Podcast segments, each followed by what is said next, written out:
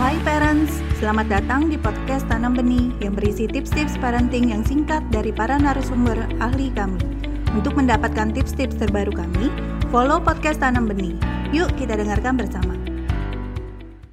Lalu di sisi lain dia juga kan senang berbagi dengan teman karena merasa senasib ya, sepengalaman dan rasanya dia lebih bisa dimengerti oleh temannya ketimbang oleh orang tuanya. Karena itu remaja, uh, ya anak-anak puber ini akan lebih banyak ingin ketemu teman ketimbang cerita curhat dengan orang tua. Nah, di sinilah orang tua juga perlu menunjukkan kedewasaannya ya.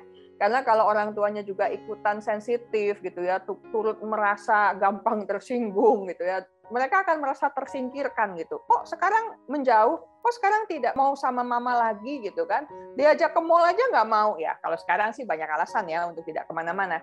Tetapi ketika bersama teman akan rasanya lebih enak karena ya itu tadi faktor merasa bisa diterima, dimengerti, satu cerita, satu minat mungkin ya dibandingkan dengan usia orang tua kan yang juga cukup jauh mungkin juga kepentingannya kebutuhannya relatif berbeda begitu. Nah, ini yang terjadi uh, secara sosial sehingga orang tua juga perlu menyiapkan diri untuk uh, menerima perubahan tersebut. Terima kasih telah mendengarkan podcast Tanam Benih. Jangan lupa follow podcast Tanam Benih. Tidak pernah ada kata terlambat loh untuk belajar.